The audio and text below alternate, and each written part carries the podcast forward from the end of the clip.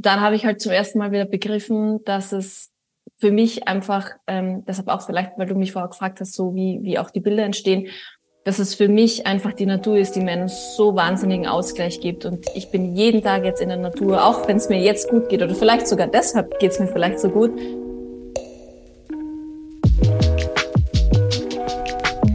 Hallo, ihr Herzensmenschen.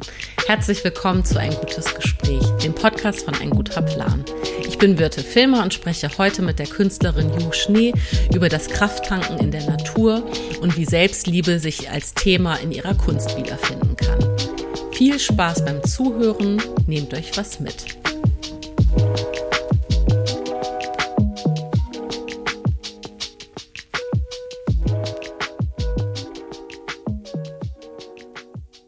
Alles klar. Hallo, liebe Ju. Hallo. Ich freue mich. Ich mich auch. Schön, dich zu sehen. Wir haben gerade schon festgestellt, du bist in deinem Atelier und hast gerade gemalt und äh, genau, dass so die perfekte Überleitung zu meiner ersten Frage oder Bitte, ob du Lust hast, dich vorzustellen, wer du eigentlich bist. Sehr, sehr gerne. Genau, also du siehst mich ja ähm, hier im Atelier. Es ist, äh, wie du schon vorhin meintest, alles noch sehr, es sieht so aus, als wäre ich gerade umgezogen und das stimmt auch, ähm, weil ich bin gerade ganz frisch nach Wien gezogen, ähm, wo ich auch, aus Österreich bin ich auch eigentlich her. Also ich bin ähm, in Österreich geboren und bin 2017 nach Berlin gezogen und habe dann ähm, die ersten drei Jahre so als Illustratorin gearbeitet und bin dann eben so in den letzten Jahren eigentlich ähm, zu meiner, ja, wieder zu meiner Passion zurückgekommen, so dass ich gesagt habe, ich möchte eigentlich Künstlerin sein und ich möchte Kunst machen und würde mich jetzt auch so als Künstlerin bezeichnen. Also ich bin Künstlerin hauptberuflich. Ähm, genau, du, mein Name, das habe ich noch gar nicht gesagt, mein Name ist in äh, Ju Schnee, mein Künstlername und ähm, Ju nennen mich einfach alle schon seit meiner Kindheit.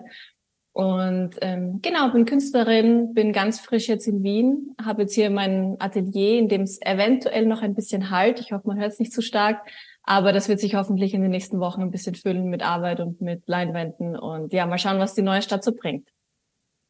Toll, lieben, lieben Dank.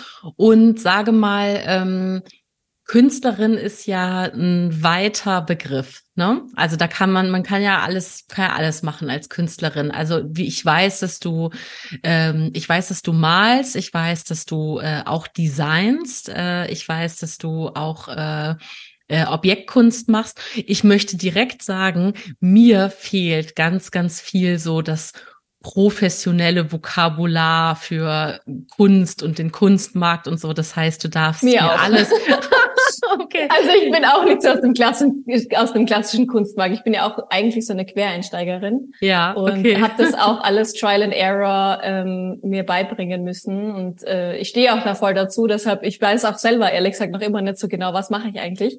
Ich weiß, dass ich äh, zum einen wirklich so ganz klassisch mit Galerien zusammenarbeite und dafür für Ausstellungen, so wie jetzt auch in dem Fall, äh, mich vorbereite und dann male, also auf Leinwand male wo man dann eben in der Ausstellung auch die ähm, ausgestellten Bilder, die Leinwände sieht.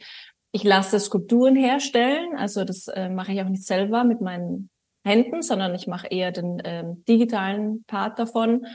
Ähm, das heißt, in Ausstellungen gibt es dann Malereien zu sehen, Skulpturen zu sehen, digitale Kunst zu sehen, weil ich nämlich meine Leinwände auch noch mit Augmented Reality verknüpfe. Kannst und, du mir das direkt erklären? Ja, es sind so viele Punkte, genau. Also ähm, genau, Augmented Reality kommt auch so ein bisschen von meinem Background, weil ich äh, Kommunikationsdesign studiert habe in Graz, in meiner Heimatstadt und da eben die ganzen technischen Prozesse ähm, ja im Studium einfach gelernt habe. Und äh, dann eben jetzt, wo ich in Berlin gedacht habe, so ich will wieder malen, ich will äh, ich will einfach wieder so zu meinen zu den ja, zu den Wurzeln zurück, das ich so vor meinem Studium hatte, das war im Malen, Zeichnen und so weiter. Da dachte ich mir dann so, okay, warum nicht verknüpfen mit was, was es noch nicht so gibt? Und das war halt in dem Fall für mich die klassische Malerei mit der neuen Technologie, jetzt vielleicht auch nicht mehr so neu, aber grundsätzlich neue Technologie Augmented Reality. Und in meinem Fall funktioniert das so, dass du die Leinwand hier siehst oder dass man sie in der, in der Galerie sieht und dass man dann eine App benutzt und äh, das App sieht so ähnlich aus wie so eine Handykamera. Und wenn man dann an das Bild dran geht, dann beginnt sich quasi das Bild zu bewegen. Also wenn man dann quasi ein Video davon macht, dann sieht man nicht nur das Bild, wie es in der Umgebung hängt, sondern man sieht, dass sich das Motiv plötzlich anfängt zu bewegen und man kann sich drauf zubewegen, auf die Leinwand hin, davon wegbewegen, nach links und rechts. Das Bild bleibt quasi immer an der Stelle, wo es auch hängt. Nur es bewegt sich eben, anstatt dass es eben so ein, ja, so eine tote Materie nur ist. Ich hoffe, das okay. war verständlich. Ich hoffe, also ich habe jetzt ein Bild davon oder eine Vorstellung, ob das jetzt das ist, was dann tatsächlich dann sichtbar ist, weiß ich ja nicht. Äh, aber es klingt super spannend. Ähm, wie viel äh, Skills, wie viel Fähigkeiten äh, hast du denn selber? Das also programmierst du diese App auch? Die App Nix. ist. Oh Gott. uh. die App tatsächlich habe ich nicht programmiert. Also ich programmiere quasi das, äh, die Animation, die dahinter steckt. Mhm. Also alle meine Werke sind wirklich von mir auch, ähm, ich sag mal jetzt so designt, äh, beziehungsweise ja programmiert. Ist immer so schwierig, aber animiert, sagen wir mal so. Aber die ähm, Programmierung des Apps, da greife ich auf eine äh, App zurück, das es schon gibt. Bin aber eigentlich auf der Suche nach eben App-Entwicklern, App-EntwicklerInnen und Menschen, die mir da einfach helfen können, um so mein eigenes App irgendwann mal zu machen. Aber das ist ein weiter Weg bis dahin und bisher ist alles bei mir oder vieles bei mir einfach Trial and Error und schauen, wie viel ich selber schaffe, wie viel ich auslagern kann. Und ähm, eines Tages wäre schön, mal so ein eigenes Uschni-App zu haben. Crazy. Okay, aber das ist eine ganz schöne Bandbreite dann wirklich, wenn du sagst, du willst eigentlich zurück zu deinen Wurzeln und hast die gerade als äh, klassisches Malen und Zeichnen und eben auch Leinwandarbeit irgendwie benannt und dann höre ich jetzt irgendwie, dass du aber wirklich deine Kunstwerke selber programmierst. Äh, mhm. Das ist natürlich ähm, schon auch einfach ein ganzes Spektrum irgendwie auch an Ausdruck, oder? Das ja, schon, das, ja, das stimmt. Und es ist schon zurück zu den Wurzeln im Sinne von Malen, aber es ist trotzdem so, dass ich einfach das, was ich ja quasi gelernt habe oder das, was ich jetzt auch technisch ähm, umsetze, dass ich das eben vielleicht nicht mehr so für, sagen wir mal so, für KundInnen mache, sondern dass, dass, dass ich einfach meine Kundin bin und dass ich quasi ähm, so egoistisch genug war, vor paar Jahren zu sagen, okay, ich will eigentlich nur mehr das machen, worauf ich Bock habe, so gut es natürlich geht, das ist nicht so einfach, aber ähm, einfach zu sagen, okay, ich schaue einfach, worauf ich Lust habe, ohne wirklich einen Kundenwunsch erfüllen zu müssen. Und ähm, genau, arbeite einfach frei, als freie Künstlerin quasi. Und ähm, die Kombination fand ich eben so spannend, weil ich auch mich nicht entscheiden wollte, ist es jetzt nur Malerei, ist es jetzt Skulptur, ist es digitale Kunst. Und ich bin generell kein Fan von etwas in Schubladen zu stecken und dachte mir dann so, okay, dann warum muss ich es überhaupt in Schubladen stecken? Vielleicht geht's ja auch, dass man alles miteinander kombiniert. Und manche finden es cool, manche verstehen es nicht ganz so gut. Und äh, ja, aber ich, ich bleib mir treu und ich mache einfach, worauf ich Lust habe, mehr oder weniger, und schaue einfach, wo mich der Weg hinbringt. Bin auch immer offen für neue Technologien, so wie jetzt ähm, Artificial Intelligence, was gerade jetzt größer wird, was auch wo ich auch immer noch dabei bin zu verstehen, finde ich das cool oder finde ich das nicht so cool. Aber ich versuche einfach am Ball zu bleiben und inspiriert zu bleiben und schauen, wo mich der Weg so hinführt und, und ja, experimentierfreudig zu bleiben und Sachen auszuprobieren und zu schauen einfach. Mhm. Das klingt wunderschön und wenn du das sagst, klingt es aber auch so total leicht und easy und ich könnte mir, ohne dass ich wie gesagt Ahnung vom Kunstmarkt habe, könnte ich mir aber vorstellen, dass es eben gar nicht so äh, easy ist, wenn man sich nicht so festlegt auf eine bestimmte Sparte oder eine bestimmte Schublade stecken lässt. Also ich habe eh noch eine Frage, die die die ich mir jetzt sozusagen so ein bisschen aus der Musikbranche äh, äh, geklaut habe. Deswegen gibt's ähm, kann ich mir halt vor, also so wie es bei, bei ähm, Warte, ich fange nochmal von vorne an. Ich stelle dir erstmal die Frage. Und zwar äh, der, ähm, der Sänger einer meiner absoluten Lieblingsbands, nämlich der Armin äh, Teutoburg Weiß, der hat einen ähm, Podcast, ähm, ähm, wo er mit äh, ähm, SängerInnen oder eben MusikerInnen über die Entstehung eines Songs spricht. So, das ist das Konzept.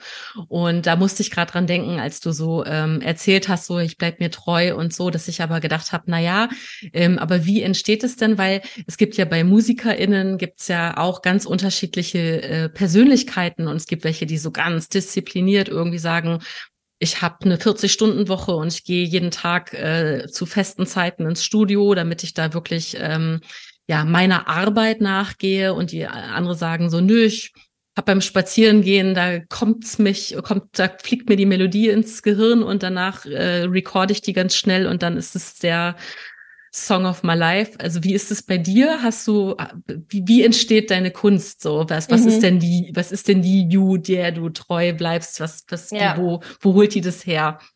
Es gibt gerade viele Punkte, wo ich voll gern jetzt anknüpfen wollen würde, weil das eine ist eben dieses sich treu bleiben im Sinne von seinem Stil treu bleiben, im Sinne von erstmal einen Stil entwickeln und eine Formensprache finden und dieser dann treu bleiben. Das war auch ein sehr langer Weg, bis ich da angekommen bin und ich auch selber jetzt draufgekommen bin, dass ich ein Mensch bin, der anscheinend sich immer auch wieder gern neu erfindet. Deshalb meine Formensprache an sich, für alle, die jetzt die Kunst vielleicht nicht kennen oder nicht vor Augen haben, die besteht immer aus abstrakten Formen, also immer aus so, manche nennen es Würste, manche nennen es ähm, Schnecken, also so Schnörkel, es sind immer so abstrakte Formen und die Formensprache, die musste ich halt über die Jahre hinweg wie erstmal ich musste sie eigentlich erstmal finden. Also ich habe sie gar nicht so konkret aufgebaut, sondern ich habe sie irgendwo mal, ja, es kam dann irgendwann auch ganz natürlich mit so einem natürlichen Prozess. Und das ist, glaube ich, auch das, wo ich sage, ich bleibe mir treu, indem ich einfach immer das visualisiere, was natürlich kommt, ohne mich wirklich zu sehr zwingen zu müssen, dass es jetzt ein gewisses Motiv darstellt oder eine gewisse Geschichte erzählt. Das sind, also wenn man es runterbricht, für mich sind es oft einfach Themen, die die mich innerlich beschäftigen, ohne wirklich danach suchen zu müssen. Und die Formensprache ist auch eine, ja, ein Stil, der auch einfach automatisch kommt, ohne ihn erzwingen zu müssen. Also das sind so die Komponenten, die vielleicht einfach so miteinander mitschwingen. Und trotzdem ist es manchmal schwierig für mich jetzt gerade an dem Punkt, weil ich jetzt über die letzten zwei, drei Jahre eben diese Formensprache immer mehr gezeigt habe und ausgestellt wurde, ähm, SammlerInnen meine Kunst gekauft haben und eventuell auch so ein bisschen davon ausgehen, dass das jetzt dabei bleibt. Und da merke ich halt selber jetzt, dass ich natürlich auch wieder neue Interessen entwickle und ähm, ja neue Trends mitverfolgt, die mich natürlich vielleicht äh, bewusst und manchmal unterbewusst auch beeinflussen und wo ich mich selber immer frage, okay, wie weit darf ich gehen, mich wieder weiter zu entwickeln, zu verändern? Muss ich mir so treu bleiben, indem meine Formensprache die gleiche bleibt oder darf ich mich weiterentwickeln? Und im Endeffekt bin ich auch immer so, dass ich sage, okay, solange ich dazu stehe und ich das fühle und ich das gut finde, dann mache ich das auch. Versuche aber natürlich trotzdem niemanden jetzt, ähm, wie soll ich sagen, nicht zu verletzen, aber vielleicht nicht zu enttäuschen, weil es gibt natürlich SammlerInnen, die ganz früh schon ähm, ja in meine Kunst vielleicht investiert haben und mich unterstützt haben, die vielleicht sich jetzt auch fragen, ah, okay, jetzt malt sie plötzlich Hausnummer Bäume, so, warum macht sie nicht mehr ihre Schnörkel? Das ist natürlich dann auch ja, in die Irre führend. Aber es ist ein Prozess und ich, ich bin, ja, ich schaue einfach, dass es einigermaßen aus mir herauskommt und dann und dann bleibt es eigentlich innerhalb der gleichen Familie, sage ich jetzt mal so, weil es geht ja auch gar nicht anders. Es, ja, es kommt ja quasi aus mir, wenn du verstehst, was ich meine. Ja, ich glaube schon. Und ich finde es aber auch total spannend, dass du in dem Zusammenhang wenn du dir selber treu bleiben willst, trotzdem eben das Außen so mit einbeziehst und sagst, ich möchte mal äh, die SammlerInnen meiner Kunst nicht enttäuschen. Äh, das hat ja dann eigentlich eben auch gar nichts mit dir zu tun, sondern damit, dass du eben ja quasi als Künstlerin äh, durch deine Werke ja anscheinend dann auch eine soziale Beziehung dann irgendwie aufgebaut hast zu ja zu SammlerInnen so also das habe ich jetzt gerade rausgehört und dachte wow wie spannend ist das denn dass sozusagen also wenn man es jetzt so, so, so richtig runterbricht, dann ist ja sozusagen nur dein aller, allererstes Werk sozusagen wirklich völlig frei aus dir gekommen. Und ab dem Moment, wo du eine Resonanz bekommen hast, ist es dann so ein, ähm, ja, resoniert eben auch etwas zwischen dir und, und dem, was, was zurückkommt, so, oder? Also. Das kann, das kann voll gut sein. Ich glaube, dass hm. es auch viel mit einer Unsicherheit bei mir vielleicht zu tun hat, vor allem am Anfang, weil ich ja, wie schon anfangs besprochen habe, so Quereinsteigerin bin und ich glaube, ich einfach viel mit dem Feedback auch von, von außen quasi gearbeitet habe und dass ich auch, ähm, auch jetzt noch, zum Beispiel heute den Entwurf, der hier gerade begonnen ist, den habe ich heute, glaube ich, 15 verschiedenen Leuten gezeigt und äh, nach Feedback gefragt, in welche Richtung das vielleicht gehen könnte. Und, und so bin ich, glaube ich, einfach. Ich habe da, natürlich kommt der Entwurf von mir und von mir heraus, aber die kleinen Feinheiten bespreche ich dann trotzdem irgendwie ganz gern mit, mit Menschen aus dem Außen. Und vielleicht ist es auch die einerseits die Dankbarkeit über vielleicht die Leute, die mich schon ganz, ganz zu Beginn einfach, der, die ganz zu Beginn schon was in mir und in meiner Kunst gesehen haben, weil ich auch so komplett frei heraus mir gedacht habe, ich mache das jetzt mal und schauen wir mal, wie weit es kommt. Und es ging ja dann eigentlich auch ziemlich schnell. Also ich hatte dann im ersten Jahr, wo ich eigentlich erstmal nur so für mich malen wollte und mir so ein Portfolio aufbauen wollte, die ersten Ausstellungen, wo ich auch dachte, so cool, erste Ausstellungen, aber auch das muss noch gar nicht so ähm, ja monetär dabei herausschauen am Ende. Und und da ging es dann auch schon los, dass Leute wirklich in meine Sachen investiert haben und dann und dann ist vielleicht so eine ja entsteht da so eine eine Dankbarkeit einerseits, aber vielleicht auch so eine Abhängigkeit. Ich kann es gar nicht, äh, ich kann es gar nicht so in eine in ein Wort fassen. Aber es ist halt natürlich immer im Hinterkopf, dass ich weiß, ah okay, das gefällt den Leuten anscheinend oder gefällt den Leuten nicht. Und ähm, und mir gefällt es vielleicht auch noch, aber ich entwickle mich gerade in eine andere Richtung und versuche vielleicht die beiden Welten miteinander zu kombinieren. Und ja, ich, also das Einzige, was ich mir einfach jetzt vor ein paar Wochen schon gedacht habe, ist, wenn ich immer und immer wieder einfach in meiner Formensprache die Bilder wiederhole, dann, dann habe ich mich irgendwann so gefühlt wie meine eigene Kopie. Und das wollte ich halt einfach nicht. Und jetzt bin ich halt gerade dabei, so eine Symbiose zu finden aus den alten klassischen Formen und vielleicht neuen Motiven, die mich auch jetzt durch den Umzug vielleicht äh, zu neuen Motiven einfach inspirieren. Und ja, es ist ein Prozess. Mhm. Ich habe äh, ähm, eine eine These und eine Frage. Meine, also das, was ich jetzt gerade so so rausgehört habe, äh, ist vielleicht als These eben Vermutung, Mutmaßung geäußert, ja, dass ja vielleicht die soziale Interaktion ja vielleicht sogar auch Teil deines authentischen äh, Schaffens ist. Also dass es vielleicht ja sein könnte, dass du, wenn du sagst, naja, du hast jetzt das, was jetzt da gerade schon so ähm, was ich jetzt schon sehen darf, äh, was, was schon mit Teil hier unseres äh, Zoom-Bildes ist. Ähm, ähm, hast du schon mit Leuten besprochen heute, so dass das ja vielleicht einfach Teil des Prozesses ist, automatisch, ohne dass es jetzt irgendwie, dass du dir, dass du ohne Feedback nicht also dass, dass du das, dass du es brauchst für den Markt, sondern dass es eben einfach für dich einfach als Mensch dazugehört. Das wäre jetzt eine Vermutung. Was ich ja. total schön fände, irgendwie mir das vorzustellen, also eben nicht das klassische Bild vom eingeschlossenen, klassischen Maler, also weil du auch gerade vorhin gesagt hast, du bist Quereinsteigerin, habe ich mich gefragt, was ist denn, was ist denn der klassische Weg? Muss man dann an irgendeiner bestimmten Uni irgendwas studiert haben und muss man irgendwie äh, schon bei Geburt von einem bestimmten Galeristen adoptiert werden. Ich weiß es nicht. Also was ist der mhm. klassische Weg?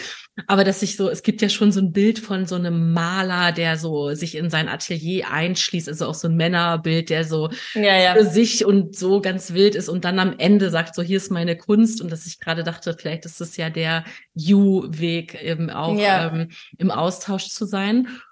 Und ähm, die Frage, die ich habe, die mich total interessiert, wenn du sagst, na ja, das also das sind ja Sachen, die aus dir herauskommen oder Stimmung oder Inspiration. Wie hast du dich denn heute gefühlt oder was? Also gibt es so eine Grundemotion, die dich heute zum Malen gebracht hat, außer das Tageslicht, was äh, dir geschenkt wurde? Also das mit dem Feedback erstmal, das glaube ich ist wirklich so. Vielleicht ist es auch einfach meiner Ausbildung geschuldet, dass man einfach im Studium immer wieder mal mit Feedback umgehen muss, mit Kritik umgehen muss, lernt damit umzugehen und das dann eben ähm, einzuarbeiten. Und ich bin einfach selber so, dass ich manchmal freut es mich so, die Emotionen und die Reaktionen auch von anderen Menschen in Ausstellungen zu sehen, die das Bild vielleicht ganz anders wahrnehmen als ich. Und das ist halt auch so ein Learning für mich, dass ich manchmal, wenn ich meine Bilder, meine Formen, meine ja, Kunst jeden Tag sehe, dass ich einfach manchmal den Blick auch dafür verliere. Und deshalb finde ich es manchmal erfrischend, so einen neuen Entwurf anderen Menschen zu zeigen, weil die einfach vielleicht was anderes darin sehen. Also heute zum Beispiel habe ich eine Farbkombination ausschließen können wegen einem Kommentar von einer Kollegin hier, das ich einfach so visuell noch gar nicht wahrgenommen habe. Und dann hat sie mich drauf gebracht. Dann dachte ich so, ja stimmt, du hast ja vollkommen recht. Und dann war die Farbkombination zum Beispiel für mich schon mal raus. Also das ist, ja, ist mir grundsätzlich auf jeden Fall sehr, sehr wichtig. Und jetzt habe ich so viel über das geredet, dass ich deine Frage vergessen habe. Die Frage war, ob es so eine, so eine Grundemotion gab oder ah, was ja, genau. sozusagen der Impuls einfach, ja. ne, wenn du ins, ins genau, also, kommst. Ja, ja in, in dem Fall, in dem Bild äh, ist es jetzt so und auch in den nächsten Wochen wird es so sein, dass tatsächlich die Grundemotion einfach Ehrgeiz ist, weil ich eine tolle, kann man eigentlich zu dem Zeitpunkt auch schon sagen, eine Solo-Ausstellung haben werde im Sommer in äh, Beirut im Libanon. Und Toll. da freue Danke und ich, ich freue mich wahnsinnig ja, drauf. Ja, ich sehe dir an, deswegen freue ja. ich mich direkt mit. Wie schön. Ja, ja, genau. Und es wird aber einfach sehr, sehr harte Arbeit sein bis dahin, weil viele Werke entstehen müssen und ja, aber ich freue mich, dass ich wieder so so richtig motiviert da dran gehen kann. Also das war eigentlich meine Motivation. Ich bin gerade wirklich sehr sehr motiviert, weil ich auch die letzten Monate ähm, unterwegs war, in Spanien war und einfach so grundsätzlich ein bisschen, ich habe von dort gearbeitet, aber definitiv weniger, als ich es jetzt wieder so im Alltag mache. Und das war gut, aber ich merke einfach jetzt so, ich freue mich, dass ich wieder so eine Aufgabe habe, dass ich wieder so die Chance habe, ähm, mehr wieder so über mich herauszuwachsen und so richtig Gas zu geben. Und ich bin generell jemand, ich kann am besten unter Druck auch arbeiten. Also wenn ich weiß, ich habe da was, wo, wo ich mich darauf vorbereiten kann, ähm, dann gebe ich einfach Vollgas. So bin ich einfach. Und da freue ich mich gerade. Ich bin super motiviert. Und ich war auch vorhin auch schon kurz zu Hause wegen einer anderen Sache und habe überlegt, ah, mache ich den Podcast zu Hause? Und dann dachte ich mir so, nein, ich gehe jetzt wieder zurück ins Atelier und mal einfach und dann mache ich den Podcast und dann mal ich weiter und ich bin gerade in einem guten Flow und den muss ich einfach ausnutzen. Mhm, okay. Also so genau das Gegenteil von dem ähm, Künstler, der aus dem Schmerz heraus äh, sich äh, ausdrücken muss, um irgendwie den Liebeskummer zu verarbeiten, bist du einfach gerade, also wir nehmen ja Ton auf, aber ich sehe dich ja trotzdem und du strahlst so krass, wenn ja. du es erzählst. Es ist so schön, dass du so, so richtig, also das leuchtet alles. Und wenn du sagst, ja. so, hey, ich habe diese Ausstellung und ich habe diesen Ehrgeiz, also selbst das Wort Ehrgeiz äh, äh kriegt gerade so eine total äh, positive Konnotation, wenn du das so aussprichst. Und ähm, ja, ja, aber weil es auch einfach andere Zeiten gab. Also es gab auch Zeiten und das, äh, wie gesagt, ich war die letzten Monate in Spanien auch und davor quasi, also im, so gegen Weihnachten herum, also im tiefsten Winter, wo es einfach nur dunkel ist, da war ich auch in einem ganz anderen Gefühls, in einer anderen Gefühlslage und auch in einer anderen Joblage, was natürlich auch wieder eine andere finanzielle Lage ist. Also es sind so viele Komponenten, die dazu führen, dass es einem vielleicht manchmal besser, manchmal oder dass man sich manchmal besser fühlt und manchmal schlechter fühlt. Und ich muss sagen, momentan nutze ich einfach das, meine Gefühlslage aus, weil ich wirklich glücklich bin gerade. Ich bin so richtig zufrieden, ich bin so dankbar, ich bin, also momentan gibt's wirklich wenig oder eigentlich gar nichts, was mich ähm, wirklich traurig macht. So, also und diese positive Energie versuche ich einfach komplett zu nutzen. Und ich weiß einfach, dass es schon mal anders war, dass die Jahre, wenn man Künstlerin wird, ähm, oder ich weiß ja gar nicht, ist man irgendwann wirklich komplett Künstlerin? Ich bin ja auch immer noch auf so einem Weg, aber generell die Jahre, die am Anfang einer Selbstständigkeit sind auch finanziell einfach hart und ähm, also ich war schon öfter einfach an dem Punkt, wo es mir nicht so gut ging wie jetzt und wo ich keine Solo-Ausstellung in Aussicht hatte und wo ich einfach trotzdem weitermachen musste und einfach jetzt zu wissen, ah, okay, im Sommer kommt da was Großes, ich darf mich darauf vorbereiten, das ja pusht mich wahnsinnig. Hm. Toll. Und ja, auch wie schön, dass du auch genau diese Dankbarkeit auch ausdrücken kannst und dass du das eben nicht, ähm, also dass du das, dass du die Relation genau dazu herstellen kannst. Ne? Und, und das ist, glaube ich, auch für, also das, das, das ist so für mich das Schönste, so generell am Älterwerden, dass ich alles, was ich irgendwie jetzt jeden Tag neu erleben darf, einfach in einer größeren Relation betrachten darf. Ne? Und das äh, ähm, das, das äh, fühle ich gerade bei dir so mit, ne, dass du halt schon an einem Punkt bist, also auch wenn du noch mir sehr jung erscheinst, ich weiß ehrlich gesagt gar nicht, wie alt du bist. Ich bin 30. 30, ja, das ist äh, noch sehr jung, aber eben auch nicht mehr ganz jung so, ne? Also ich bin 44, aber wenn du das erzählst, dann, dann bist du eben schon ein paar Jahre als Künstlerin aktiv und kannst auch über auf einen Zeitraum von mehreren Jahren zurückblicken ähm, und kannst dann vielleicht eben ja jetzt einmal wertschätzen, ne, was, was, äh, was dir ähm, bevorsteht an, an äh, Chance und wie das dich in die Motivation bringt und ins Schaffen bringt. Und ähm, vielleicht ist es aber auch etwas, was in der nächsten Krise, die keine Ahnung, hoffentlich nie, aber wahrscheinlich irgendwann ansteht, äh, ne, oder einfach ein, so ein Low, ähm, dass das äh, etwas ist, was ähm, So, ich muss mir hier kurz hier was wegklicken. Wir müssen nämlich gleich eine Pause machen. Ähm, dass, dass, äh, dass, das, dass es natürlich auch dich vielleicht trägt durch solche Zeiten. Ne? Also das ist irgendwas, äh, wenn man weiß, dass es, dass der Anfang schwierig war oder dass es immer so Zyklen sind, in denen man auch äh, ja kreativ sein kann oder in denen man gut gebucht ist oder dass eben es auch gar nicht immer alles äh, steuerbar ist, was der Kunstmarkt einem so ja. ähm, an Optionen bietet. Ich glaube, ja. wenn man das weiß, dann ähm, kann man ja die Energien dann auch jeweils für sich nutzen. Ne? Das klingt ja. so für mich. Ja. Und das war auch über die letzten Jahre ein Learning und das klingt immer so, ja, poetisch oder pathetisch oder wie man sehen mag, aber dass, dass man einfach diese Tiefen braucht, um die Höhen wertschätzen zu können oder dass man quasi die Dunkelheit braucht, um das Licht zu sehen, wie man es auch formulieren mag. Aber in meinem Fall war das wirklich so, weil ich einfach, ich bin eingestiegen in die Selbstständigkeit und alles lief irgendwie gut und luftig und äh, und ich bin generell so ein, ich mach mal und schau mal, wie weit ich komme und was es mir bringt. Und es waren eigentlich wenig Hürden da, muss ich ganz ehrlich sagen. Ich bin auch super privilegiert und hatte einfach Chancen, wirklich immer das machen zu können, auf was ich Bock hatte. Ich hatte da Eltern, die mich, ähm, die gar nichts mit Kunst auf dem Hut haben, so wirklich überhaupt gar nichts, sehr, sehr konservativ sind, aber die trotzdem immer gesagt haben, so ja, mach, mach, worauf du Lust hast. Von dem her bin ich da ziemlich unverblümt in die Selbstständigkeit rein und hat, es hat auch wirklich lang funktioniert und dann halt plötzlich nicht mehr. Und dann sind halt zuerst Wochen vergangen, wo ich dachte, das kommt schon wieder, dann Monate und dann bin ich echt in so einem Loch, war ich in einem Loch, in dem ich vorher noch nie war einfach. Und dann habe ich auch verstanden, dass alles, was mich umgibt und was mir Spaß macht, eigentlich mein Beruf ist. Und dann habe ich irgendwann verstanden, dass ich auf mich achten muss, dass wenn es auch mal solche Phasen gibt, zu schauen, was mir gut tut und wie ich da auch wieder rauskomme. Und dann habe ich halt zum ersten Mal wieder begriffen, dass es für mich einfach, ähm, deshalb auch vielleicht, weil du mich vorher gefragt hast, so wie, wie auch die Bilder entstehen, dass es für mich einfach die Natur ist, die mir einen so wahnsinnigen Ausgleich gibt. Und ich bin jeden Tag jetzt in der Natur, auch wenn es mir jetzt gut geht oder vielleicht sogar deshalb geht es mir vielleicht so gut.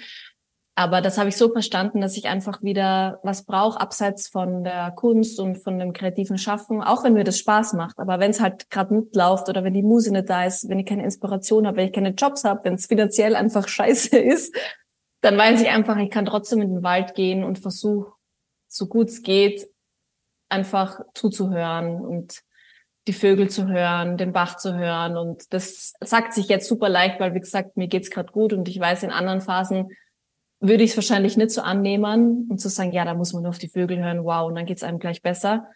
Das ist natürlich immer schwierig, aber das ist halt einfach mein Learning zu wissen, okay, die Natur ist immer für mich da und da kann ich immer reingehen. Mhm. Mhm. Und ist das das, also als es dir nicht gut ging, ist das das, war das die erste Maßnahme, die du sozusagen unternommen hast? Also war das da schon so ein intuitives, äh, ähm, so, so ein intuitiver Weg in die Natur oder, oder hat dir da jemand irgendwie geholfen oder hat dir jemand ja, irgendwie... Da, ja, da hat mir schon jemand geholfen. Also ich habe da einfach auch zu dem Zeitpunkt gar nicht mal so nach außen blicken können. Ich habe das alles nicht mehr gesehen. Das war mir alles zu viel, das Loch war zu tief und ähm, und ähm, unterschiedliche Personen in meinem privaten Umfeld auch, die vor allem eine Freundin dann hat eben mir so gesagt so, Ju, du brauchst du brauchst einfach einen Ausgleich, du, du brauchst irgendwas, was was gibt's denn sonst, was dich sonst noch so erfüllt? Und ja, dann habe ich es halt einfach mal gemacht. Ich habe mich, ich hab mich ins Auto gesetzt und bin rausgefahren und habe das ausprobiert und habe dann begriffen eigentlich und komplett verloren über die letzten Jahre, was mir das eigentlich gibt. Weil ich komme auch aus einer Familie, wo wir immer in der Natur waren. Meine Eltern wohnen in einem Haus, das quasi hinter den letzten Berg, über den letzten Bach äh, dort quasi noch ist, wo wir auch lange kein Internet hatten. Und ähm, aber ja, irgendwie kommt man dann doch wieder so zurück zu den Quellen, die einen erfüllen. Und anscheinend ist es das für mich. Aber da hatte ich auf jeden Fall Hilfe. Also das hätte ich auch, glaube ich, alleine so gar nicht mehr sehen können. Aber jetzt begriffen und jetzt einfach für kommende Zeiten abgespeichert. Und jetzt haben wir auch einen Hund, was alles noch schöner macht. Ähm, also zum damaligen Zeitpunkt noch nicht. Und jetzt dann geht man nicht mehr nur allein in den Wald, sondern mit dem Hund. Ähm, und das ist schon, schon schön, ja. Mhm.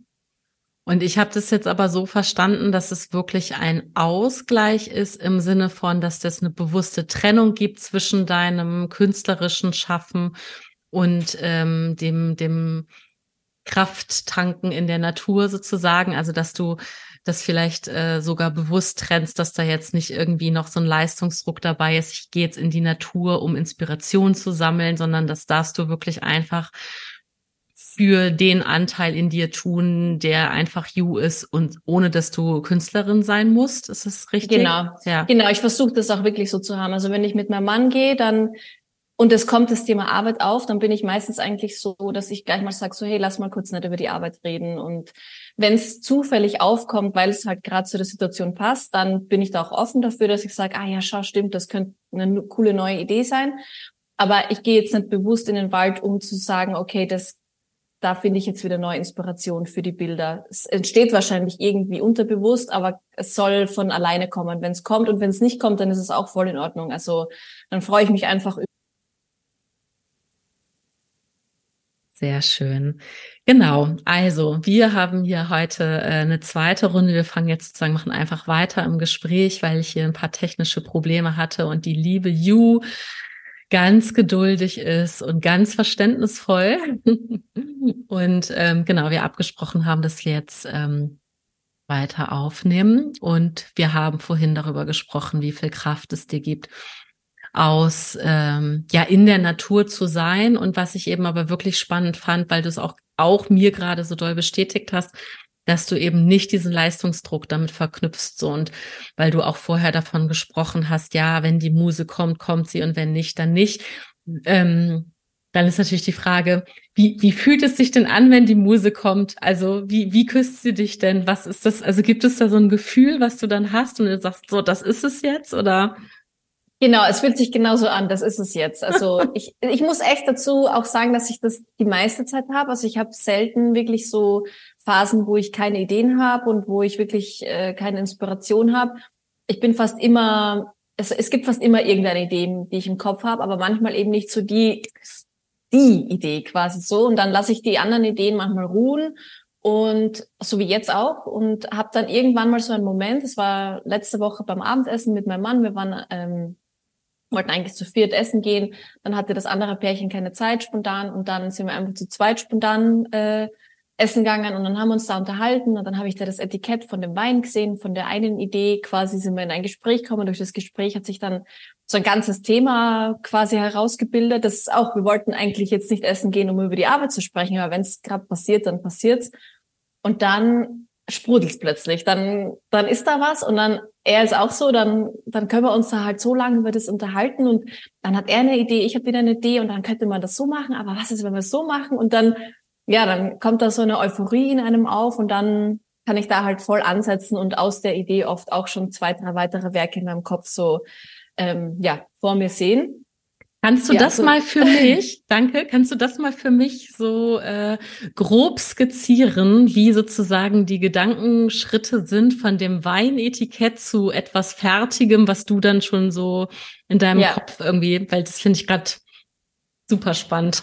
Ja, also grundsätzlich jetzt äh, gar nicht bewusst, sondern eigentlich einfach nur, äh, weil es in mir ist, handeln meine Themen ja ganz oft auch von, ähm, so schwierig da jetzt so ein wertfreies Wort zu nehmen. Ich, ich würde es mal so ein bisschen Spiritualität nennen, aber das ja ist halt hat auch schon wieder so ein Hauch von von was ja von was surrealen vielleicht, aber ja kann es gar nicht so gut sagen, aber ich, ich habe ja auch eine Ausbildung als Yogalehrerin und habe äh, hab früher Yoga unterrichtet und gehe nach wie vor gerne.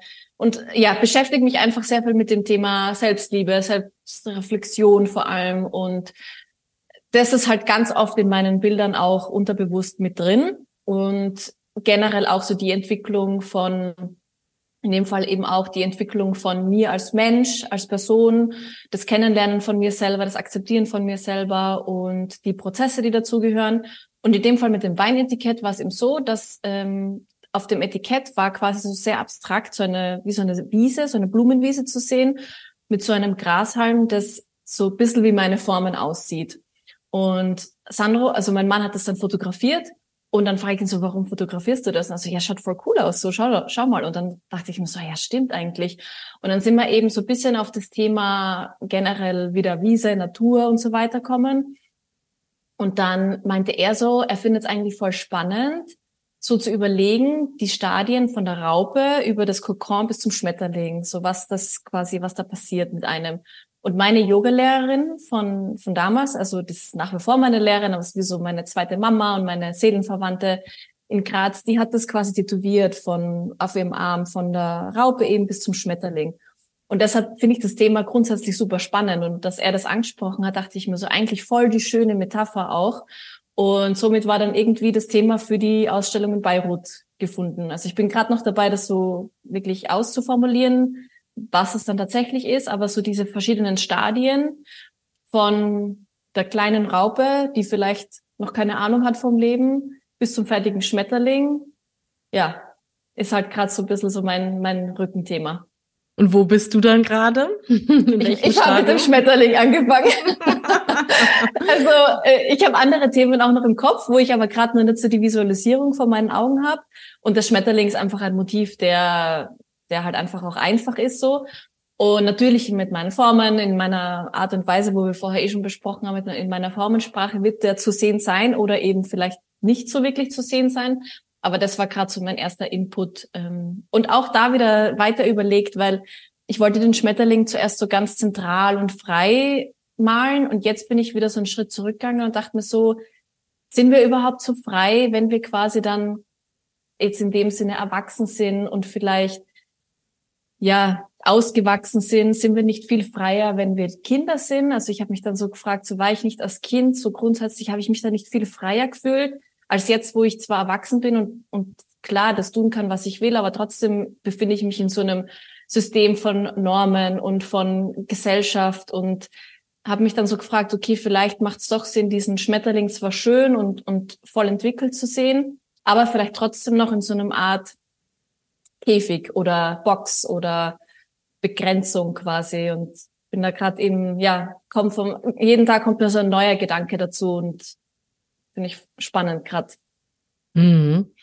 Und was du vorhin gesagt hast, interessiert mich natürlich äh, brennend, wenn du sagst, na ja, du ganz viel Thema Selbstliebe und und äh, Selbstreflexion sind äh, ähm, gehen in deine Arbeit mit rein. Wie kann ich mir das vorstellen? Also auch also auch einmal quasi für Dove erklärt, ne? So, also wie, wie, wie, wie, was passiert, was könnte, äh, was könnte zum Beispiel ein Gedanke sein, den du mit dir selber irgendwie ausmachst, wie überträgt er sich in deine Kunst?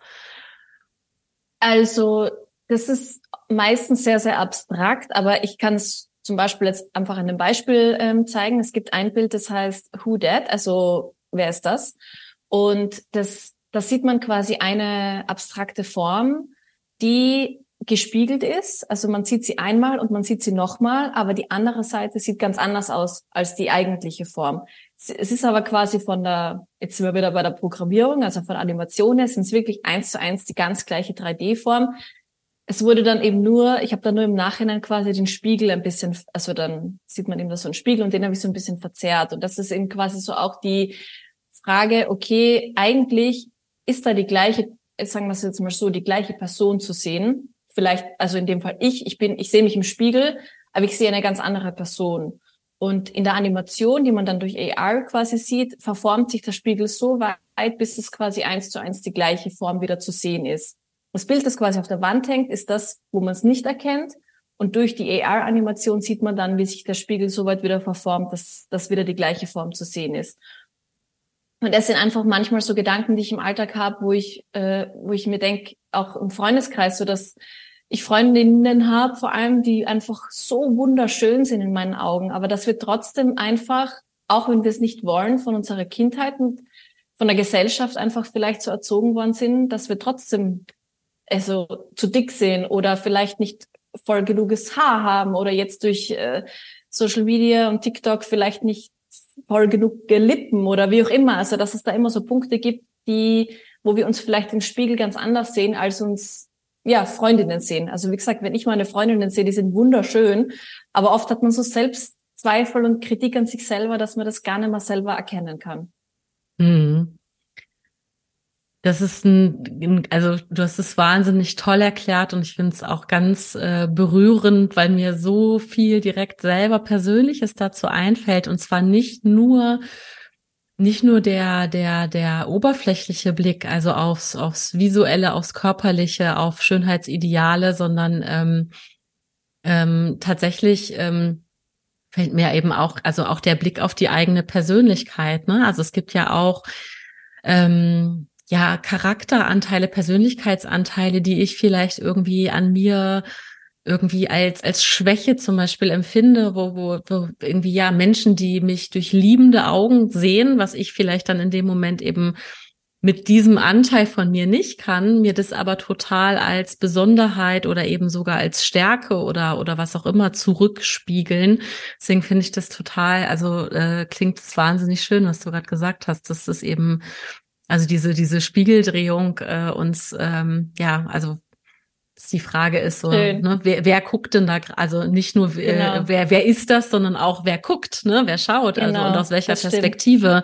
Ähm, also eine wahnsinnig tolle Frage. Also das ja. finde ich äh, direkt, ich überlege gerade schon, wie man das bitte, also wie man jetzt deine Kunst sozusagen für, für Menschen als äh, äh, Alltagsachtsamkeitstraining irgendwie übersetzen kann, ohne dass man jetzt irgendwie äh, sich mit äh, Programmierung und so auseinandersetzt, ja. sondern vielleicht einfach. Aber mh, mm, also ich bin ja auch ähm, Fotograf, also ich meine Haupterwerbstätigkeit ist ja die Fotografie und insofern ist es auch ähm, ähm, etwas, was mich natürlich auch total beschäftigt, sind äh, Perspektiven und und und Lichteinfall und ich habe mit ähm, Sophia Hoffmann äh, ein tolles Podcastgespräch aufgenommen, wo wir eben über diese Grauzonen auch von in der ästhetischen Darstellung gesprochen haben.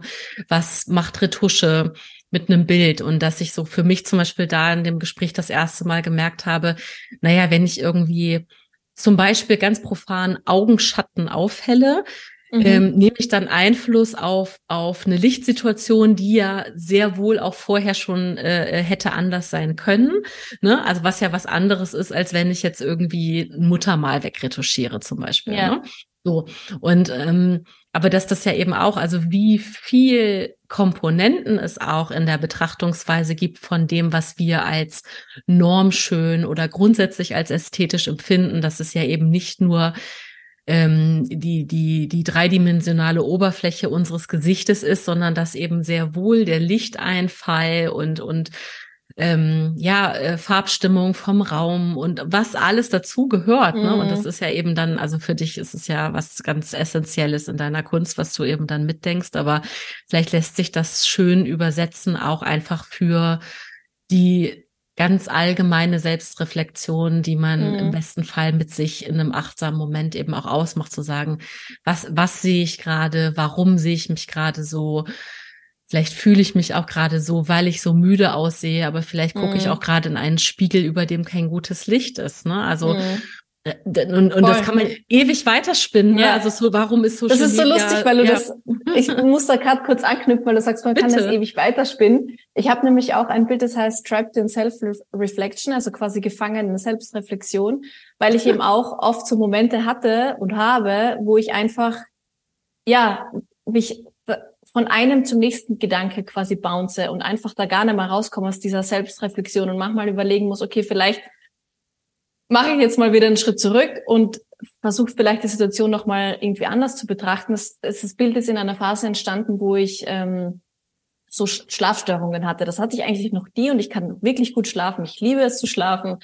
Ich schlafe überall gut, immer gut eigentlich. Und das war eben eine Phase in meinem Leben, da konnte ich einfach gerade, da konnte ich nicht schlafen. Und das hat mich wahnsinnig gemacht. Und ich habe dann eben beim Einschlafen so viel nachgedacht einfach und bin dann quasi von dem Gedanken zu dem und dann vom Hundertsten ins Tausendste, ins Tausendste und habe dann ja, war dann wie gefangen in meinen Gedanken. Und wenn man dann auch noch so im Halbschlaf ist und die Gedanken ja wirklich auch gar nicht mehr so wirklich wahrnimmt, dann wird das so ein Strudel draus. Bei mir ist das so ein Strudel draus geworden, wo ich mir dachte so, ich muss jetzt entweder ganz wach sein oder komplett schlafen, weil diese Halb, ja, Schlaflosigkeit, die macht mich wahnsinnig.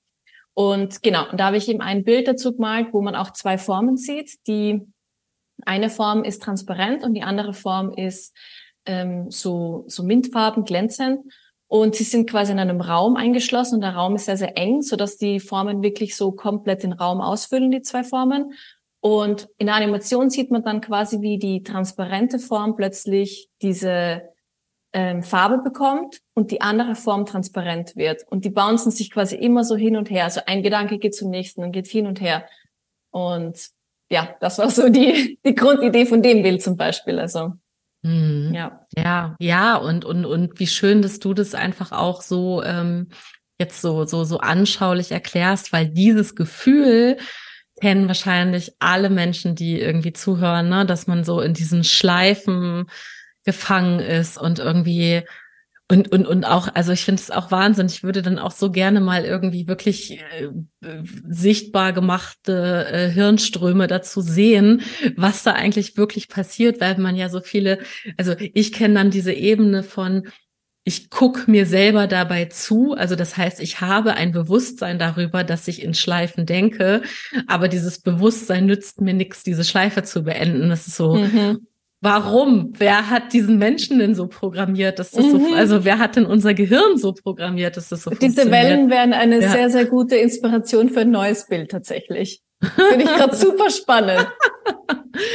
ähm, ja, und äh, genau, und, und, und ich glaube ja sowieso, dass irgendwie alles, was so ja auch Hirnforschung und so äh, angeht, dass das, also dass ich manchmal wünschte ich, ich könnte in so eine Zeitmaschine steigen und irgendwie äh, also wenn, wenn die Menschheit es nicht total abfuckt mit diesem Planeten und es uns in, äh, als, als Spezie noch irgendwie in zwei, dreihundert Jahren gibt, dann würde ich so gern wissen, was wir dann, was dann die Menschheit eigentlich über, ja, auch, auch über unser Hirn, über unsere Emotionen und alles rausgefunden hat, ne, weil das ist so, finde ich, für mich war das so die bahnbrechendste Erkenntnis, dass es eben keine Trennung zwischen ähm, Psyche und Physis gibt, sondern dass Emotionen ja auch Stoffwechsel sind ähm, ne, und, und dass es eben alles eine Wechselwirkung äh, aufeinander hat. Also, ne, das äh, so, und das ist ja etwas, was ähm, noch gar nicht so lange wirklich auch ähm, ja so mitgedacht wird. Ne? Also mhm, auch was, also es gibt diesen Begriff der Psychosomatik,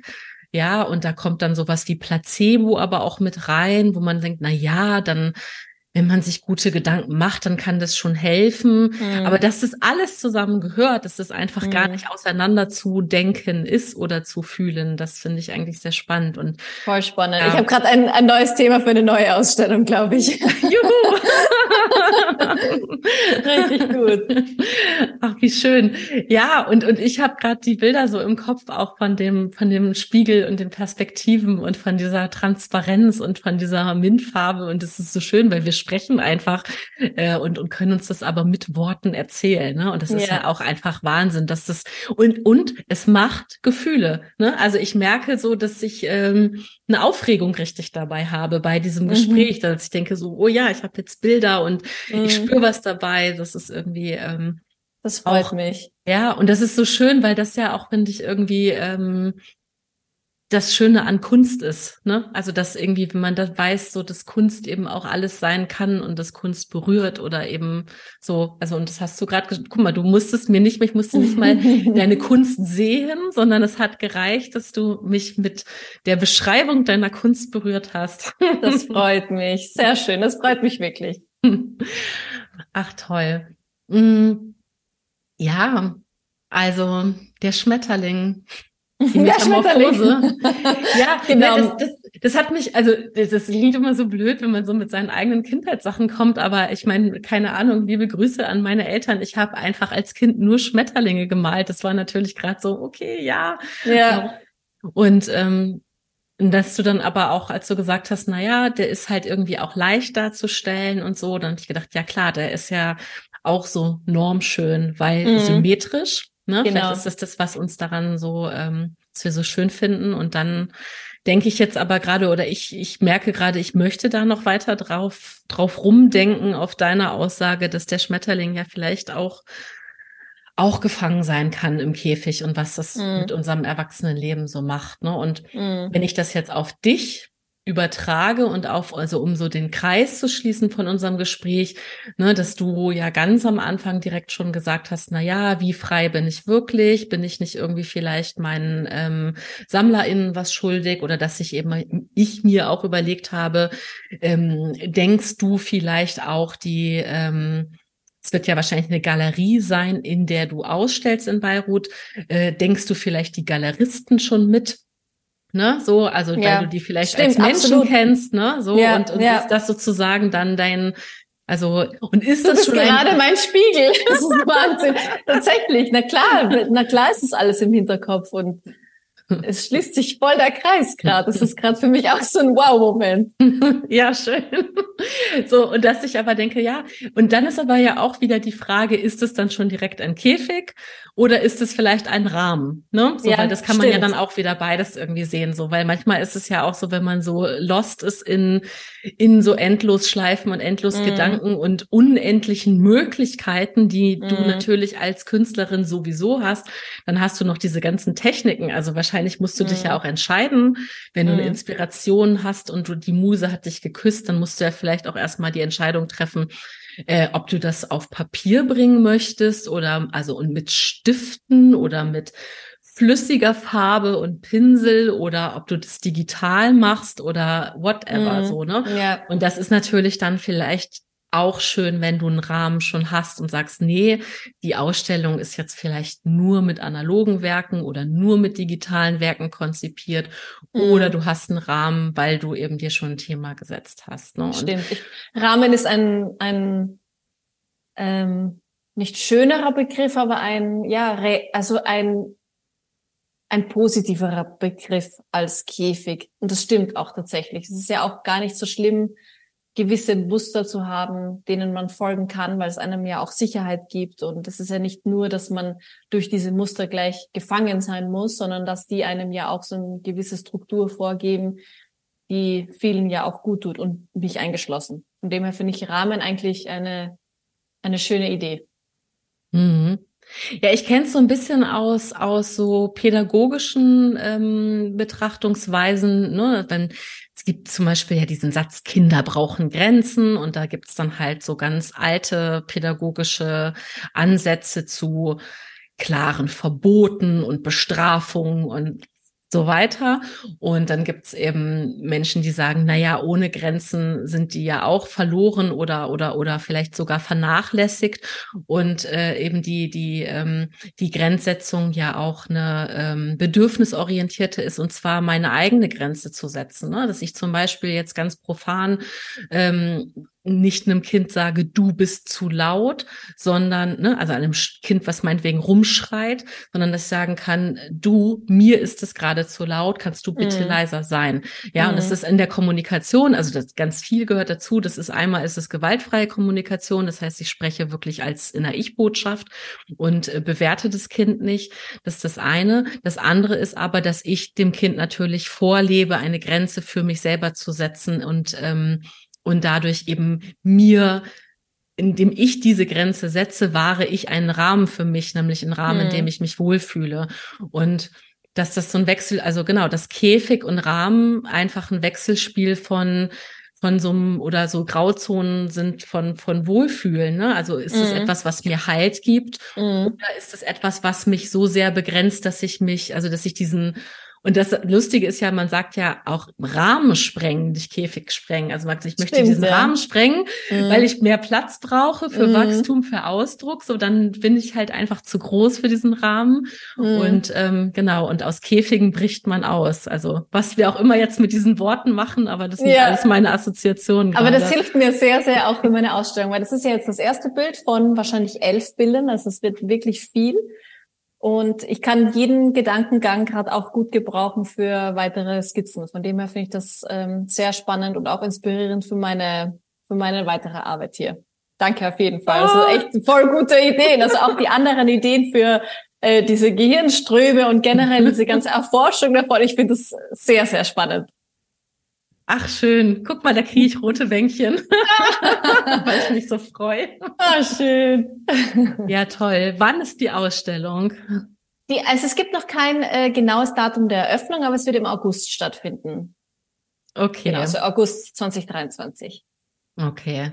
Ja gut, aber so lang ist es nicht mehr, oder? Also ja, das ist vor allem, weil die Werke halt auch sehr lang trocknen müssen. Das ist immer so, da muss ich gleich mal so ungefähr einen Monat wegziehen für Trocknung und Versand Ach, und so weiter. Krass, okay. Genau. Mhm. So lange. Deshalb, ja, Also ich mal mit Öl und Öl ist halt, ich sag mal so, je länger ich ihm Zeit oder dem Bild Zeit gebe zu trocknen, desto besser ist es. Aber im Zweifelsfall reichen auch ungefähr so zwei, drei Wochen, aber auch das ist schon lang. Hm. Okay. Ja, und wir haben schon fast April. Oh aber Gott. du hast, nein, du hast ja gerade gesagt, du kannst ganz gut unter Druck arbeiten. Das stimmt, ja. Hm, Das stimmt. Also ich werde jetzt auch das Licht noch ausnutzen und heute einfach so weit machen, wie es ja, wie es mich freut und dann ähm, ja, ich denke auch immer da, ich habe jetzt noch keinen Plan. Also viele andere hätten wahrscheinlich jetzt schon einen Zeitplan, bis wann welches Bild mit welchem Motiv fertig werden muss. Und ich bin halt gerade so, okay, ich fange jetzt mal mit dem an, weil das einfach ein Motiv ist, das mir jetzt, das ich gut schon äh, vor mir, vor meinen Augen quasi sehen konnte und auch jetzt skizzieren konnte. Und durch zum Beispiel jetzt den Podcast oder eben auch einfach den Malprozess entstehen wieder neue Gedanken, die mich wieder zu neuen Bildern einfach inspirieren. Und dann werde ich einfach schauen, okay, wie weit komme ich? Und wenn ich am Ende wirklich merke, die zwei oder drei Bilder schaffe ich jetzt zeitlich einfach nicht mehr, dann muss ich das einfach offen kommunizieren. Dann muss ich mir vielleicht Assistenz suchen, ähm, Leute, die mir helfen oder äh, ja, ich finde auch nach Hilfe fragen ist immer voll okay und einfach dann schauen, okay, wie weit ich komme. Aber das ist, glaube ich, auch so mein Ding. Ich schaue ich gehe mit dem, also go with the flow ist auch so ein äh, sehr spezieller Ausdruck, aber das ist wirklich so. Also ich bin wirklich so, dass ich sage, okay, ich fange jetzt mal an, dann schaue ich, wie weit ich komme, dann schaue ich, was noch reinkommt. Und äh, man kann das, in meinem Fall, ich kann das nicht so gut vorausplanen. Dann freue ich mich, wenn ich vielleicht schneller bin und ein Wochenende bei meinen Eltern im, in der Natur wieder bin. Und äh, wenn ich länger brauche, dann frage ich um Hilfe und dann schaue ich mal, wie weit ich komme. Mhm. Ja, also ich wüsste auch gar nicht, wie es anders gehen könnte bei dem, was du da machst, weil ich, das ist ja, also ich glaube schon, es ist so Fleißarbeit, also vielleicht gibt es manchmal eine Fleißarbeit, dass du irgendwie die Form schon hast und du weißt, du musst jetzt diese, ich mache jetzt also wirklich super naive Vorstellung, ich muss jetzt hier diese Fläche irgendwie ordentlich äh, fertig malen oder so. Also ich Mhm. kann mir schon vorstellen, dass es ja auch einen handwerklichen Fleißanteil gibt, wo du einfach sauber arbeiten musst und aus dem Erfahrungswert, den du hast, einschätzen kannst, wie lange du dafür brauchst. Genau, das stimmt. So, aber bei allem anderen äh, ähm, kannst du dich ja nicht zwingen, irgendwie jetzt, äh, also du musst, das ist ja nicht dein Werk, wenn du nicht zufrieden bist. So, Das stimmt. ja, also und du machst es so lange, bis du es selber gerne veröffentlichen möchtest. Genau, das stimmt. Ja. Und wenn das dann, wie gesagt, wenn das dann am Ende heißt, dass ich vielleicht äh, das eine oder andere Bild, dass das nicht mal fertig wird oder wie auch immer, dann ja muss ich das einfach auch kommunizieren. Also wir sind ja auch alle nur Menschen und ich finde manchmal auch, ähm, dass sowas, also ich arbeite auch nur noch mit Menschen zusammen. Das habe ich auch gelernt in den letzten Jahren, äh, die es gut mit mir meinen, die mich verstehen, die die gleiche Vision haben wie ich. Ma- Manchmal kann man es sich nicht aussuchen natürlich, aber wenn ich es mir aussuchen kann, dann arbeite ich eigentlich nur noch mit solchen Menschen zusammen. Und das wäre dann auch der Fall, dass ich einfach sagen kann, so bis hierhin war alles gut und ähm, das eine Bild schaffe ich einfach nicht mehr. Aber zum Beispiel äh, Lösungsvorschlag, ich gebe mein Bestes, dass es eben später fertig wird und man es dann zum Beispiel InteressentInnen digital zeigen kann oder wie auch immer. Da gibt es ja immer Lösungen. Es gibt immer Lösungen. Ja, ja. Und weißt du, was ich gerade nämlich, also weil du das gerade so, das passt perfekt, dass du sagst, du arbeitest am liebsten eben nur noch mit Menschen, die da ähnlich ticken wie du, weil ich mich gerade gefragt habe, ich du hast ja auch schon als Designerin gearbeitet und hast ja dementsprechend auch schon Auftragsarbeiten gemacht, ne? Und ist das zum Beispiel was, also bist du da in die Situation gekommen, dass du eben Arbeit abgegeben hast, wo du gesagt hast, so, ich habe jetzt hier eine Deadline und es ist jetzt so und ich bin selber gar nicht so zufrieden oder ich habe es irgendwie nach Kundenwunsch ge gemacht, aber es ist eben nicht das, was ich fühle, einfach weil ich das als kommerzielle Auftragsarbeit jetzt hier abgeben muss. Es ist, es ist immer so, im, im Zweifelfall ist es eine Mischung, aber es ist nie so, dass ich sage, ich gebe da jetzt was ab, was ich gar nicht fühle, wo ich sage, das habe ich jetzt wirklich nur für als Auftrag quasi abgearbeitet. Es ist schon auch immer so, dass ich am Ende happy sein muss damit. Aber das heißt nicht, dass es genau das sein muss, was ich am Anfang ähm, als ersten Entwurf zum Beispiel dem Kunden oder der Kundin gezeigt habe, sondern das ist voll in Ordnung, wenn sich das über die Zeit hinweg entwickelt oder wenn vielleicht gar nicht so viel Zeit dafür da ist, dass ich mir denke, eigentlich würde ich da richtig viel Zeit gerne investieren, die Zeit ist nicht da. Gut, dann muss man einen Kompromiss finden, aber am Ende das, was ich abgebe, ist schon immer was, wo ich dahinter stehe. Aber natürlich manchmal einfach ein Kompromiss, sagen wir es mal so. Mhm. Und äh, du sagst es aber so ganz, äh, äh, ganz entspannt. Das heißt, du kannst für dich diese beiden äh, Schöpfungsprozesse auch total voneinander trennen. Also du weißt ganz genau, so wenn ich eine, ähm, eine Ausstellung habe, dann ähm, dann bist du wirklich freie Künstlerin und dann ist es sozusagen das, dann ist das das oberste Maxim, dass du wirklich absolut zufrieden bist mit dem, was du da zeigst an Kunst und deine kommerziellen Arbeiten müssen schon dich als Künstlerin zeigen, aber du bist genau. eben, du, du da, also da bist du mit dem Rahmen dann auch wieder einverstanden sozusagen. Ja, genau, ja. so wie du es eigentlich gerade gesagt hast. So, wenn ich als Künstlerin auch ähm, als Künstlerin gezeigt werde und quasi nicht nur als Dienstleisterin, sondern wenn ich wirklich quasi dahinter stehen kann und ich als Ju Schnee auftreten kann, unter Anführungszeichen, aber einfach so sein kann, wie ich bin, dann bin ich da fein damit. Weil es oft ja wirklich auch, ähm, gerade was jetzt äh, KundInnen betrifft, für gewisse Brands einfach zum Beispiel eine gewisse ähm, Farbgebung notwendig ist, beziehungsweise gewisse Farben nicht äh, möglich sind.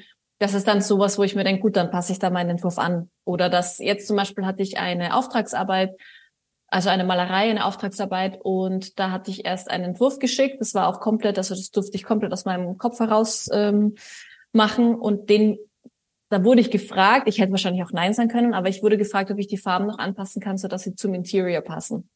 Und die waren schon auch sehr nah dran an dem, was ich schon geschickt habe, aber eben so paar Nuancen musste ich noch verändern, beziehungsweise haben sie mich gefragt, ob das für mich fein wäre. Und da bin ich dann auch so, dass ich sage, ob ich die Farbe da jetzt ändere oder nicht, ändert jetzt für mich persönlich nichts an der Message vom Bild. Und dann ist es da für mich auch okay. Also ich muss mich am Ende einfach wohlfühlen und auch bei der Galerie zum Beispiel ist es auch so. Ich bin da vielleicht einfach zu wenig Ego oder ich weiß nicht genau. Ich, na klar will ich selber happy sein mit meinen Bildern, aber wenn es jetzt zum Beispiel gewisse Rahmenbedingungen gibt, jetzt haben wir wieder den Rahmen, wo eben äh, die Größen angepasst werden müssen, dann bin ich da voll fein, vor allem weil es ja auch Leute sind, hier in dem Fall die Galeristin aus äh, jetzt aus der Galerie, die hat quasi meine Vorschläge für die Anzahl an Werken und für die Dimensionen der Werke ähm, grundsätzlich mal gut gefunden, hat aber hier und da Anpassungen gehabt. Und dann habe ich noch gefragt, so absolut fein, freut mich für das Feedback. Gibt es vielleicht noch paar Änderungen, die du für gut empfindest? Weil ich mir einfach denke, das ist eine Person, die einfach schon viel länger im Business ist als ich, die auch natürlich ihre SammlerInnen kennt. Also ich kenne die ja natürlich nicht. Die weiß, was gut funktioniert und ähm, und dann kann ich ja immer noch für mich überlegen, ob ich das Feedback annehmen will und einarbeiten will oder nicht. Aber in dem Fall war ich so, klar, bitte, wenn du noch andere Tipps hast oder Anpassungen, dann gerne her damit. Und dann haben wir das gemeinsam angepasst und jetzt bin ich auch froh darüber, weil ich weiß ja nicht alles so. Ich freue mich über das Wissen von ihr. Mhm. Mhm. Total schön. Und ich finde es wirklich sehr bemerkenswert. Also vielleicht habe ich auch viel zu viel Klischees über äh, Kunstschaffende im Kopf, aber das, ich finde es wirklich bemerkenswert, mit was für einer äh, Offenheit du für den Dialog wirklich auch in dein, deine Prozesse gehst. Also das finde ich wirklich toll. Dankeschön. Ja. Liebe Juro, äh, es gibt überhaupt keinen äh, äh, keinen wirklichen Rahmen für diese Podcast-Gespräche, außer dass ich am Ende äh, immer noch gerne fragen möchte, ähm, ob du du für dich was aus diesem Gespräch mitnehmen kannst. Und ähm, genau, das wollte ich jetzt sozusagen schon mal ankündigen, dass ich dich das jetzt gleich als nächstes fragen möchte. Ähm, genau. Ja. Ohne dass ich also, jetzt so, ja, nee, aber egal. also äh, eine Sache, die ich mitnehme, die jetzt gar nicht so auf mich bedacht ist, sondern eher auf dich bedacht ist, wenn ich ehrlich bin, ist, dass ich selten so Gesprächspartner habe, die gewisse Nuancen von einer Persönlichkeit auch so empathisch verstehen können und hervorheben können. Und das finde ich schön. Ich finde es so schön, wenn man mit anderen Menschen spricht und wie du zum Beispiel zu mir oder generell gerade vorhin gesagt hast, dass ich verständnisvoll bin dafür, dass es heute mit der Technik vielleicht nicht so gut klappt, dass da überhaupt, ähm, ja, dass du überhaupt so weit denkst, zu sagen, dass ich dafür verständnisvoll bin. Ich glaube, manche andere würden das vielleicht gar nicht so ähm, sehen. Und das finde ich schön, dass es Menschen und Gesprächspartner gibt, die so empathisch einfach sind, transparent sind und feinfühlig sind vor allem. Das nehme ich mit, dass ich das auch vielleicht für meine Gespräche, die ich heute noch haben werde oder die Woche, dass ich das vielleicht ja versuche auch wieder mehr ein bisschen einzupflegen. Also lieben, lieben Dank. Das kommt hier sehr warm an, deine schönen, lieben Worte. Und ja, ich kann für mich auf jeden Fall sagen, also dieses Bild ist von deinem Kunstwerk mit dem Spiegel, so das ist auf jeden Fall was da, da habe ich, glaube ich, noch lange was von. Das freut mich. Im, Im guten Sinne, dass ich wirklich denke, boah, das kann man auf so viele Sachen anwenden. Also wirklich auf, ja, auf Gedankengänge, auf, auf Fotografie, auf Gespräche, auf, ähm, also das ist wirklich toll. Und, und das Gefühl, was ich eben auch gerade schon gesagt habe, dass du es geschafft hast, mit Worten deine Kunstwerke so zu beschreiben, dass die bei mir emotional was äh, schon ankommen, ohne sie gesehen zu haben. Also einfach nur die Worte. Das finde ich wirklich toll. Ähm, da denke ich auch mal drüber nach, was, was, äh, wie viel, wie viel Kunst in Audio steckt, unabhängig ja. von Musik. So, ne? ja, ne? das ja, hm. ja, genau. Schön. Das freut mich. Ah, toll. Also ich kann auch einfach sagen, ich habe jetzt gerade auch so ein ganz gutes, warmes Gefühl von, ey, cooler Austausch so und ähm, ich bin ja auch direkt reingekommen ins Gespräch und gesagt so, hey, ich bin ja keine Kunstexpertin, ähm, deswegen ist es so, äh, also und ich habe mich sehr, also ich habe mich sehr nicht überhaupt nicht unvorbereitet, aber ich habe mich so naiv gefühlt im Sinne von, ich komme jetzt hier so ein bisschen mit so einer Amateureinstellung rein und habe aber wieder eigentlich, wie ich es schon so oft im Leben hatte, eigentlich die Erkenntnis, dass es darum gar nicht geht. Genauso mm. wie man mhm. nicht irgendwie, man muss nicht Theaterwissenschaften studiert haben, um ins Theater zu gehen oder man muss sich, man muss nicht Kunsthistorikerin sein, um in die alte Nationalgalerie zu gehen mm. und mhm. dass dieses aber ich verstehe No? Ich verstehe voll, was du meinst, weil ich finde auch gerade, ich, wir können gleich Schluss machen, aber gerade im Kunstbereich fühle ich das so sehr. Ich, mir geht's ja ganz oft genauso. Ich denke mir auch manchmal, wenn ich in gewisse Ausstellungen gehe, dass ich vielleicht da nicht das gewisse Know-how habe, um das zu verstehen. Also ich weiß, was du meinst. Ich verstehe das absolut. Und ich glaube, der Kunstbetrieb und der Kunstmarkt generell hat einfach auch einfach so ein, ja, so ein bisschen elitären Touch, der einfach manchmal das Gefühl suggeriert, dass man davon nur Teil sein kann, wenn man da wirklich die ganze Welt davon versteht. Also ich, ich verstehe das absolut. Ich versuche das auch einfach zu akzeptieren, dass es nicht so ist. Oder ähm, dass ich zumindest nur zu solchen Ausstellungen gehe, die, wo ich mich wohlfühle und ähm, arbeite einfach auch an meiner Akzeptanz, dass es ja vielleicht auch nur in unserem Kopf quasi ist, dass das solche Barrieren da gibt. Aber ja. ich verstehe, was du meinst, ja. Ja, und das ist doch das per perfekte Schlusswort auch an alle ZuhörerInnen. Also traut euch einfach ins Theater zu gehen, traut euch in Galerien zu gehen und traut euch eigene Gefühle und eigene Meinungen zu, zu dem auch, was auch immer ihr hört und seht und fühlt irgendwie äh, zu entwickeln. Ne? Ja, ja, genau. Super. Hab ganz, ganz, ganz äh, lieben Dank, liebe Ju. Das war sehr Danke schön dir. mit dir. Finde ich auch. Danke. Ihr Lieben, vielen Dank, dass ihr bis hierhin zugehört habt. Ich hoffe, ihr konntet für euch etwas mitnehmen und seid vielleicht inspiriert, selbst gute Gespräche mit euren lieben Mitmenschen zu führen. Für mehr Selbstreflexion und Achtsamkeit guckt gerne auf einguterplan.de oder auf dem Instagram-Kanal von Ein guter Plan vorbei. Ansonsten freuen wir uns wie immer über deine Unterstützung, indem du zum Beispiel diesen Podcast abonnierst, bewertest und deinen Freundinnen davon erzählst. Bis übernächsten Freitag. Alles Liebe, deine Birte.